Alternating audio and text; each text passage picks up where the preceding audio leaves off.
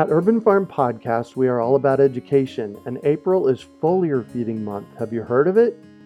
It is a super simple application of spraying liquid organic fertilizer on your trees and garden plants. The leaves, branches, and trunks are incredible at absorbing nutrients. And if your soil isn't great or your pH is off, foliar feeding is a quick and long lasting fix to get your plants the nutrients they need. Want to learn more? Join us for our free online webinar on how to apply this amazing process to your gardens and fruit trees. Visit urbanfarm.org to sign up. That's urbanfarm.org. Greetings, urban farmers, gardeners, and healthy food visionaries. Farmer Greg here, and welcome to the 538th episode of the Urban Farm Podcast, where every day we work together to educate and inspire you to become part of your food revolution. Today on our podcast, we have someone who is supporting a teaching farm in Africa. We're talking with Erin Douglas about sustainable farming in Ghana. Aaron is the founder of the U.S. nonprofit Learn, Grow, Lead and has helped birth a sustainable farm project in Ghana, Africa to support the local community. The Helpers Farm is an organic community teaching farm that works in partnership with local agriculture school programs to encourage farmers to farm naturally without the use of pesticides, transitioning farms in the surrounding communities to a healthier environment and a healthier food system. Welcome to the show today, Erin. Are you ready to rock? Hey, woo, Greg, I'm so excited. I'm so excited. I'm so grateful for your podcast. Thank and you. I'm just so thrilled to share our story. I think your listeners are really going to enjoy this. Excellent. So I shared a bit about you. Can you fill in the blanks for us and share more about the path you took to get where you're at today? Yeah, the path I took. Okay. Well, it starts in 2002 ish when I was working in San Francisco in the Transamerica building. I was working for an investment bank as a corporate events manager. And I was kind of going through one of these midlife crises saying, there's got to be something more. I'm feeling a little unfulfilled. I pulled my boss at the time aside and I said, hey, boss, we were sitting in a Starbucks right across the street. I said, I'd like to take a leave of absence. I need to go travel. And she said, pretend that we didn't have this conversation. You're about to be laid off next week. And and so I got Wow. immediately got got goosebumps and said, all right. Um, and I received a seven month severance, which at the time was, a, I mean, a great package. I can't remember exactly what it was, but it was like a gift, you know, gift from the heavens. Wow, nice. and- Yeah, and and not only was I laid off, but basically our whole team was laid off because of a merger, and they moved. They were all moving to New York from San Francisco, and so one of my colleagues, uh, Erica, she said, "Erin, let's travel. Let's go to Africa." And my immediate response was, "Africa? Let's go to Europe." She said, she said, Europe, you can go to Europe with your mom. Let's go to Africa. And she was right. I'm like, I, you were right. There's, there's, there's so many people that want to go to Europe, including my aunt, my mom, and let's, let's go to Africa. So I, essentially, I took seven months, uh, like sabbatical, the sabbatical I asked for, which was ended up to be paid, and we traveled. And we traveled. We had some great, funny stories, but we ended up in Ghana and we chose, I think we went, well, let me back up. We probably went to 10 different countries and we ended up in Ghana, kind of sub Saharan Africa. And we picked Ghana because it was a friendly, friendly place to travel, safe place for women to travel. And we stayed there for probably three or four weeks during that time. And really, probably the epic moment of, of that trip was going to take a tour of the Cape Coast Slave Castle, which is a World Heritage Site Uh huh. in Cape Coast, right there on the coast. It's be- it's a beautiful location, and it's surrounded by poverty. And so, as you might imagine by the name, it was a slave castle where where slaves were captured and held, and then shipped off to the Americas. And on that fateful day and that very emotional day, my tour guide was a man named Stephen Dunkwa. And he took us through the castle. And, you know, first of all, I so we stood in the dungeon and I almost fell to my knees. Like I get emotional speaking about it. I I was pretty naive as a young woman, and I was in my 20s. I just I hadn't really understood that impact. But the slave castle it was just filled with you know the few of us that were on tour. Yet there were few holes for fresh air, and where thousands of slaves stood in this tiny room for months at a time, where they were fed buckets of food would be fed through those tiny windows on a rope and just dumped wherever they were dumped.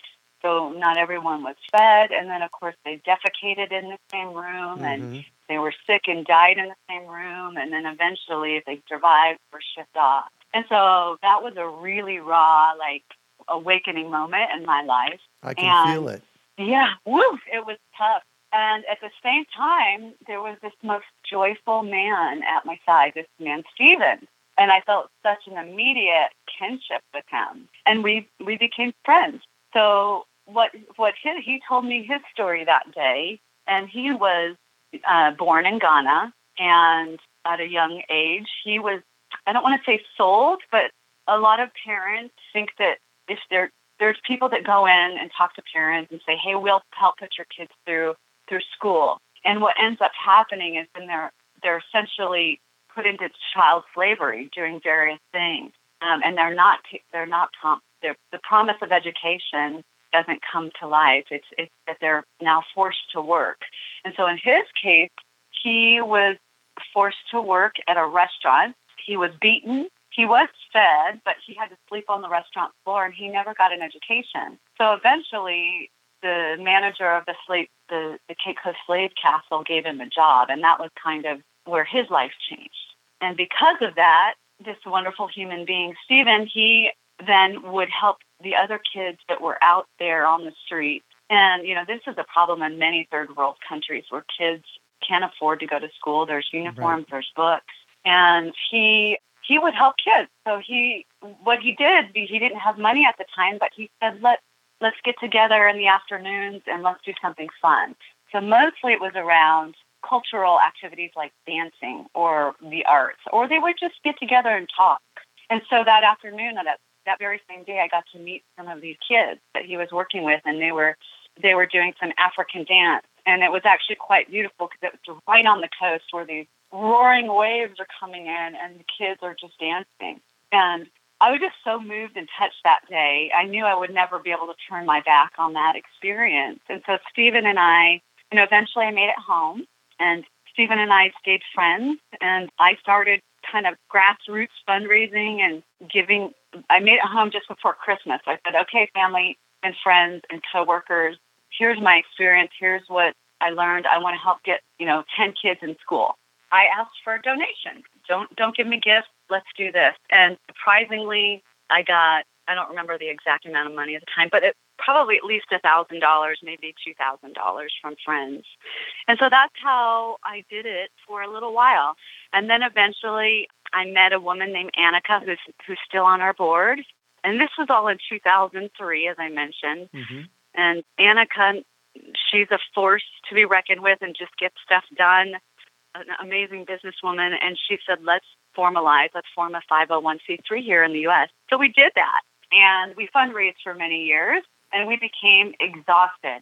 And we said, how can we do this differently? How can we engage the community there? How can we empower the community there so that they become, you know, that they're not reliant on our donations? It works for everybody that way. And so, really, that's how our project, the Helpers Farm, was born. So if you can picture this donut with the Helpers Farm in the center, um, what we've done with our organic farm is so many things, starting with growing uh, organic produce. Secondly, we partner with academic schools and we teach them sustainable agriculture through field trips. Thirdly, we're supporting worker working mothers with jobs. So many of the uh, farm hands, as they're called, are women, and they have children and they need to feed their children, and and so this really empowers them, and they want these jobs. They appreciate these jobs, and they actually farm, and then they sell the the produce in the local market. So, how did you go from a non, let's start a nonprofit to you're actually running a farm? Because it doesn't sound like you have farming background. That's, that's, that's true. I do not have farming background. Stephen, well, before he was working in this restaurant, he lived on a cacao farm with his family and at, way out in the bush. Um, in fact, we visited that place and they grew their own food. There were no grocery stores around. And so, really, farming is part of the lifestyle and the livelihoods and of most people that live outside of the cities in Ghana. They're, they're, you know, it's not like the U.S. You can just drive to the grocery store and get your food. And so he was very connected to farming, and he said, "I want to, I want a farm. Let's build a farm." The other thing is we're we were educating all these children and there really is no jobs for them once they graduate. So the farm was another opportunity to provide uh, a livelihood and income for the kids graduating from school. So it sounds like it was just a logical plug-in for the community. You actually plugged into the community and got a sense of what they needed and then you delivered it. Yes, and I don't want to give myself credit for that, but I definitely will give Stephen and the local community there credit for that. That was their idea. We also explored a bookstore, which failed. It just didn't work. And so the farm seemed more meaningful, more practical, and mm-hmm. more needed. I have a planning, urban planning background. I have a master's in urban and environmental planning. And one of the things that they taught us all along the way in my degree studies was that you don't go into a community and give them what you think they want. You need to go into a community and see what they need and let them empower you about that delivery. That's that's exactly right, and that's what happened in this in this case. Mm-hmm. Yeah, we let we let the ideas come from them, but we we brainstorm together. It's like, what can we do to empower you? How can we, you know, launch you launch your success? So that you no longer dependent on us. And yeah. so the yeah, the farm was that idea. Wow, we could use this in this country. Definitely. I mean, I think about it all the time. Just even growing food in our like exactly what you're doing. Each of us learning to grow a couple couple of our like lettuces and onions. That you know, not only are we feeding our bodies healthy food, we're lowering their carbon footprints, and yep. it's just so amazing. So wow. So tell me about some of your interactions. There has to be an epic moment or two that have happened that was like, oh, yes, this is why I'm doing this. well, you know, I've been to Ghana several times, and let's see, my epic moment, yes, why I'm doing this. Well, on my last trip to Ghana, they felt such a I guess a gratitude for me and just and, and, it humbles me because I I'm like I didn't choose this. It just sort of happened and I just have one of those hearts that wants to serve. That's who I am. Like I consider myself a karma yogi above all. Like uh, in this lifetime I want to be a force for good and in whatever small way I can. And you know many of the orphans we we support 25 orphans at our orphanage. And so our last trip there we built an orphanage and those kids call me mom and it chokes me up that I said I don't deserve to be called mom, but what can you know what can I do from wow. from the US?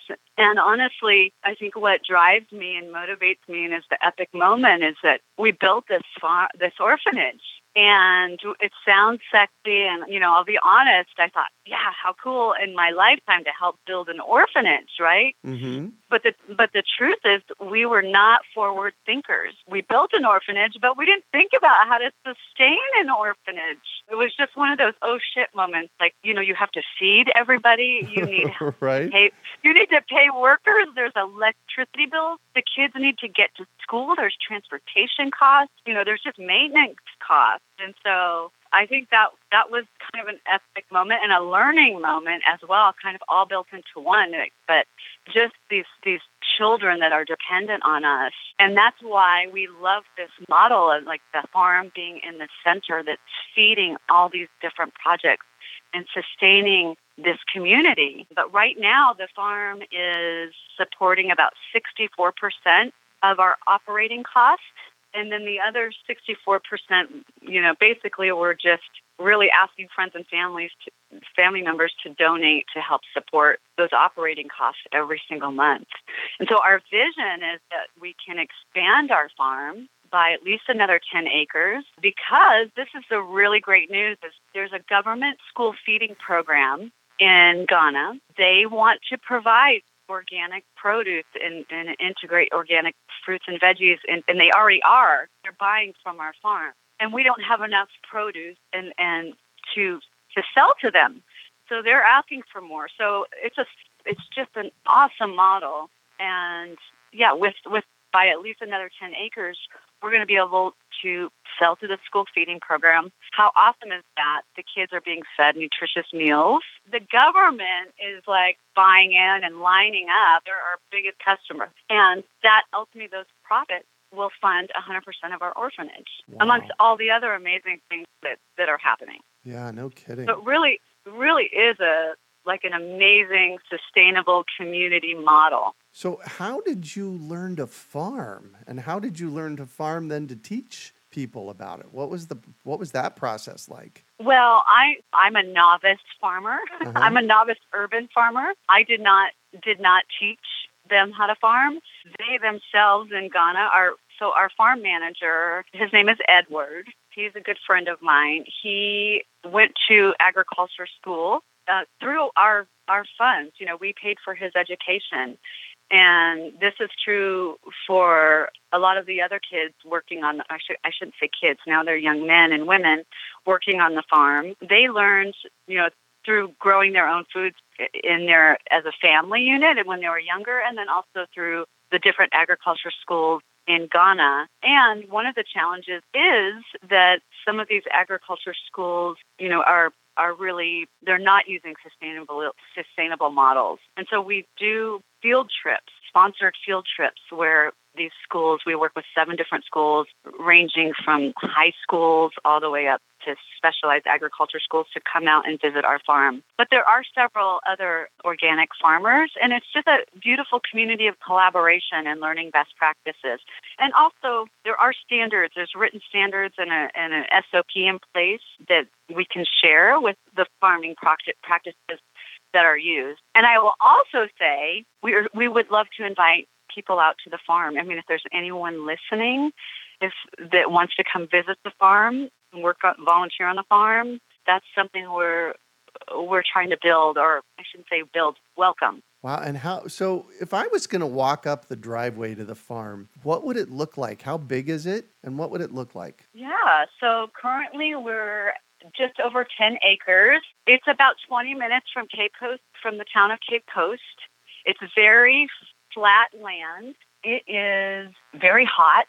We are, you'd probably be greeted by two of the women that work on the farm, Philomena and Essie. I guess they're probably in, one's in their 30s, one's in their 40s, and they're both mothers. You would see flags. So we we started this sponsorship model where where if anyone donates to the farm over $150, then we'll put a flag up. And the kids actually in the orphanage make these flags and they'll just hand stamp your name, Wow, which is pretty cool. nice. Yeah, so they're very simple flags, but they're colorful. And you would see cabbage growing, you would see watermelons growing, you would see eggplants, tomatoes, green peppers, carrots, okra, cassava, Wow. cauliflower, and more. And do you grow all year round? Yes, definitely. Yeah, the the climate is such that we can grow it grow year round. And there is a there is a natural water source nearby, a stream, Uh huh. but also we're we're looking to you know have a more sophisticated irrigation system. So that's also part of our fundraising goal. So, how do you water ten acres? I know they hand water a lot, but I don't know that uh, obviously that they're going to hand water the whole 10 acres. We do have some irrigation, but I don't know enough about that. Yeah, I'm I don't claim to be the farm expert. That's for sure. No, you were just the brilliant person that invented this. I'm the champion and the fundraiser and just the the heart-centered advocate of kind of you know doing doing something a little bit different to raise awareness and, and empower this awesome community. It really is so special. Wow, nice. So, this is an awesome project that you're working on. How can our listeners help? Well, uh, I'd love for your listeners to take a look at our website. It's learngrowlead.org. And under our impact section, you'll see the Helpers Farm, the orphanage, and a little bit about our educational partnerships. But I'd love for y'all just to take a look at the Helpers Farm page. And there's a sweet video that was actually recorded inside the Cape Coast Castle, the slave castle. Mm-hmm. And it, and it shows Stephen, who I mentioned, my brother from another mother, and then Edward, our farm manager. And it's just a very simple video that, talking about how they got started farming. But that's a fun video to take a look at. And of course, you can help by donating if you feel called or sharing this story with, with anyone that you think might be interested. If you do want to make a donation to us, over $125, and we'd be thrilled to, to make a flag for you. And I also want to share that we're 1% for the planet nonprofit members, and a lot of businesses out there are pledging to donate 1% of sales from their entire business or just a specific product line. And so if you're interested in this product project and you're also 1% for the planet member, which I encourage everyone to check out, you can do it as an individual as well. It's really deeply meaningful and awesome community. You can donate through your 1% for the planet uh, partnership as well. And if you want to support an orphan in our orphanage, that's $100 a month, and that includes their school fees, their meals, their living expenses, and their health healthcare insurance. And and if you just want to talk or have ideas, we're really open to that too. And my email address is Erin, E R I N, at learngrowlead.org. Nice. Thank you for that. So I'm going to shift on you, and I'd like for you to talk about a time you failed, how you overcame that failure, and what you might have learned from it. Besides building our orphanage without being forward thinking and thinking about our operating plan, I would say that was a big failure. But of course, we're learning, and I think there's there's so many resources in the world. And I like to think that we live in a very abundant resource, and or, sorry, a very abundant universe, and oh, it's oh, yes. so apparent, right? It's so apparent. Like you know, every every spring and summer, there's food growing for us. And what's interesting is I shared this story about our orphanage in a social media post, and someone I had worked with so long ago at that investment bank that I that I mentioned and this was several years ago. It was one of the only women that was a, tr- a woman on the trading floor. Her name is Chelsea, and she's just an angel on this planet. And and fortunately, she's very successful. And she over over the years has probably donated more than a hundred thousand dollars to our organization. Wow. So so I think not, don't be afraid to share what you're passionate about. Share how you can serve. Ask, but but from a place of humility. Like I said, we kind of screwed up on this and we need some help. And, you know, she sponsored so many children. And it's just, you know, most people will say no or it doesn't resonate with them. And that's okay. I think that's okay because there's just so many different, you know, different folks for different strokes. It's not personal. But share your message because one or two people will resonate at such a deep level. And what I like to, to believe is that if we if we don't ask, there's someone out there that's waiting to give and just looking for this exact moment to help somebody, some project, to feel more more good in their heart that they're making a bigger difference. So I guess that that's one one part of, of failing that we can learn from that, ask for help, and just remember to be resourceful and that the world and the universe is abundant and we have all the support we need out there. We just need to ask. Right. Yeah, I often say that the only place that lack lives is between our ears. Because when I look at the abundance that comes from my little teeny little farm in the middle of Phoenix, it's mind blowing. Right. Isn't that amazing? Yeah. And what do you consider your biggest success? Okay. Well, besides this amazing project in Ghana, I'm gonna I'm gonna shift gears a little bit. I work for a company, an Ayurvedic herbal supplement supplement company as my nine to five job uh-huh. here in Ashland, Oregon, and it's called Banyan Botanicals. There, there may be another future uh, podcast interview with you, Greg, um, on that. But I had always wanted to work for a certified B corporation. And for those listeners that don't know what a certified B corporation is, is it's a like it's a gold standard certification that proves that a company is socially and environmentally responsible. And you have those companies that certify have to achieve a minimum score in order to certify. So it's a positive point system, and it basically looks like an assessment where you earn points for each answer. So you're never taking away points, but you earn points for basically your business model, your social impact, which can mean your supply chain, giving back in your community, how you treat your employees, and all the way through the environmental piece, you know, recycling policies, you know, in the office, how do you get rid of waste, etc.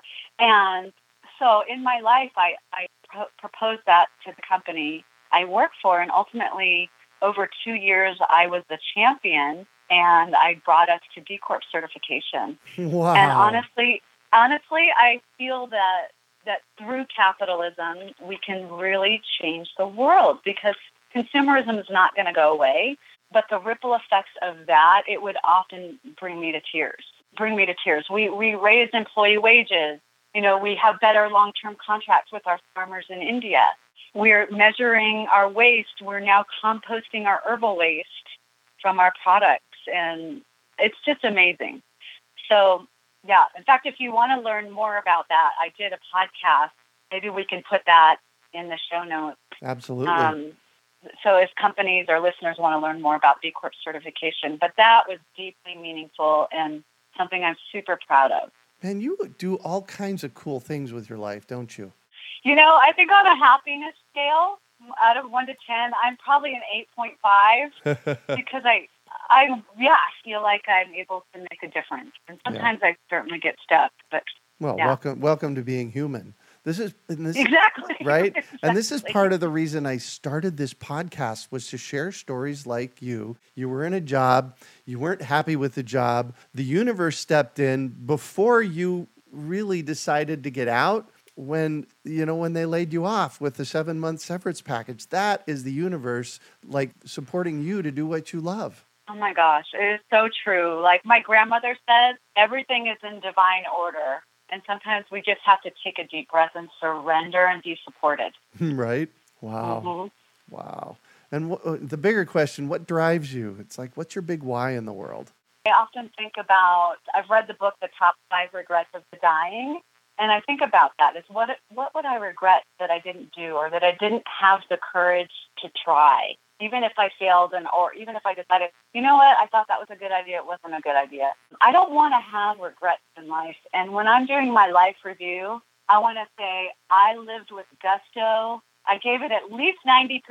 Like there's going to be 10% fear in there maybe that stops us, but is with I lived without I lived with embracing fear. Because my story is that I often don't feel smart enough mm. to speak, and so I worked through that. And and so I there's a great woman that I, uh, her name is Lisa Nichols. She says, you know, you've got courage in one hand and fear in the other hand, and that's always the case. That you gotta you gotta jump off the mountain anyway with both in, in one in each hand and go for it. Yeah. And I think that that drives me. I want to be a force for good in the world and use my life to serve and make the world a better place. Wow.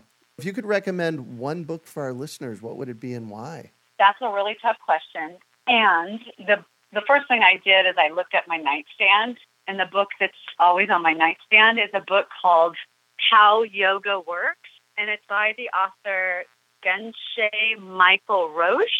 Mm. He's an Ameri- American non-traditional teacher of Tibetan Buddhism, Yep, I've met him. and you've read it. No, I haven't read the book, but I've met the man. He's uh, I was at an You've event here. him? Yeah, he was an event here Oh.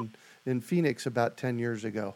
Wow, cool. Well, you know, I do yoga once or twice a week. I don't consider myself like an avid yogi as far as asana yoga and the physical practice, but this book was takes place in like 11,000 AD and it's such a beautiful novel about a young girl who's carrying an ancient copy of the Yoga Sutras and she carries it into Tibet. She ends up in prison because they think she stole the stole the book and she's beaten and starved and all kinds of horrible things happen to her. But ultimately, she, by her very presence and kindness, um, the captain that's imprisoned her and beaten her, she ends up teaching him the Yoga Sutras. And it's a beautiful metaphor. This is also perfect for this audience. the metaphor is the book in the teachings is about our life as a garden and what Mm. kind of what kind of seeds are we planting in our garden and it's like seeds of karma seeds of kindness seeds of hatred seeds of jealousy and that we want to play they use the this idea of back in the old days before there was no paper that that people would collect rocks little tiny pebbles and they were either black or white but they could be any color. You would just decide which color represents positive seeds and which ones represent negative. And at the end of the day you would you would gather all of your each time you said said something hurtful or you told a lie for example you'd grab in this case we'll say a black rock for negative seed and then a positive seed would be a white a white pebble. And at the end of the day you'd count out your pebbles as a way to take inventory.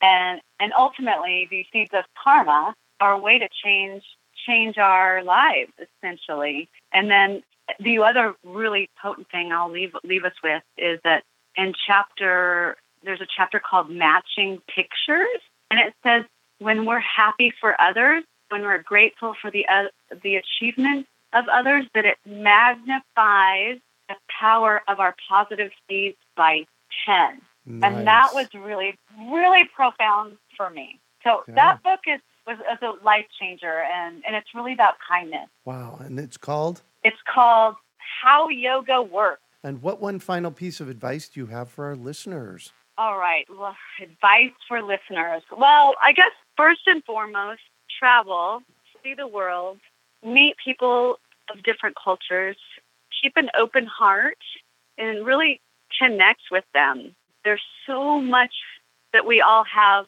that is similar from inside. You know, we all want the same things, but we look so different. It can be scary for some people. And then also, finally, you know, if there's a yes in your heart, if there's something that keeps you awake at night, a dream, just to begin to act on that because I think that you're, you know, we're all here to fulfill something and it takes a little courage to listen to that yes, Mm-hmm. but take action on what's in your heart and those yeses. Say yes and go for it. I love that. Uh, looking at the yes in your heart. I've never heard it put that way before. That's brilliant. And thank you so much for joining us on the show today, Erin. Greg, oh my goodness, it was such a pleasure. I hope my simple, sweet story, you know, is meaningful to you and your listeners. And it's such an honor to be here today. I'm so grateful. Thank you for what you're doing. Oh my gosh. And thank you. This is this is one of those inspirational stories that I look for in my podcast. So thank you so much for sharing. How can our listeners get a hold of you? I would say email is probably the best way. It's Erin at learngrowlead.org.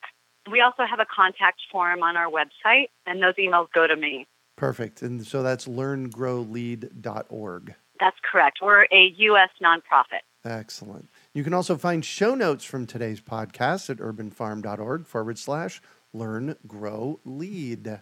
We hope you enjoyed today's episode of the Urban Farm Podcast. Remember to listen for tips, advice, and resources to help you on your journey with urban farming. You can find us on the web at urbanfarm.org or send us an email to podcast at urbanfarm.org. In the words of Vincent van Gogh, great things are done by a series of small things brought together. Be encouraged that with each lesson learned and skill developed, you are one step closer in the direction of your dreams. One of the first things that many of us learn when we start to garden is how to water and fertilize the soil. But there is an exception to this rule, and it's called foliar feeding. You should foliar feed or water the leaves of your plant with liquid fertilizer when you want certain nutrients to be absorbed better. Not only are the leaves great at uptaking liquid fertilizer, if your soil isn't very good or your pH is off, foliar feeding can help your veggies and fruit trees quickly get the nutrients they need to thrive. If you're ready to start foliar feeding for maximum growth, yields, and quality, head on over to urbanfarm.org forward slash feed the leaves to see our selection of foliar feeding products. That's urbanfarm.org forward slash feed the leaves.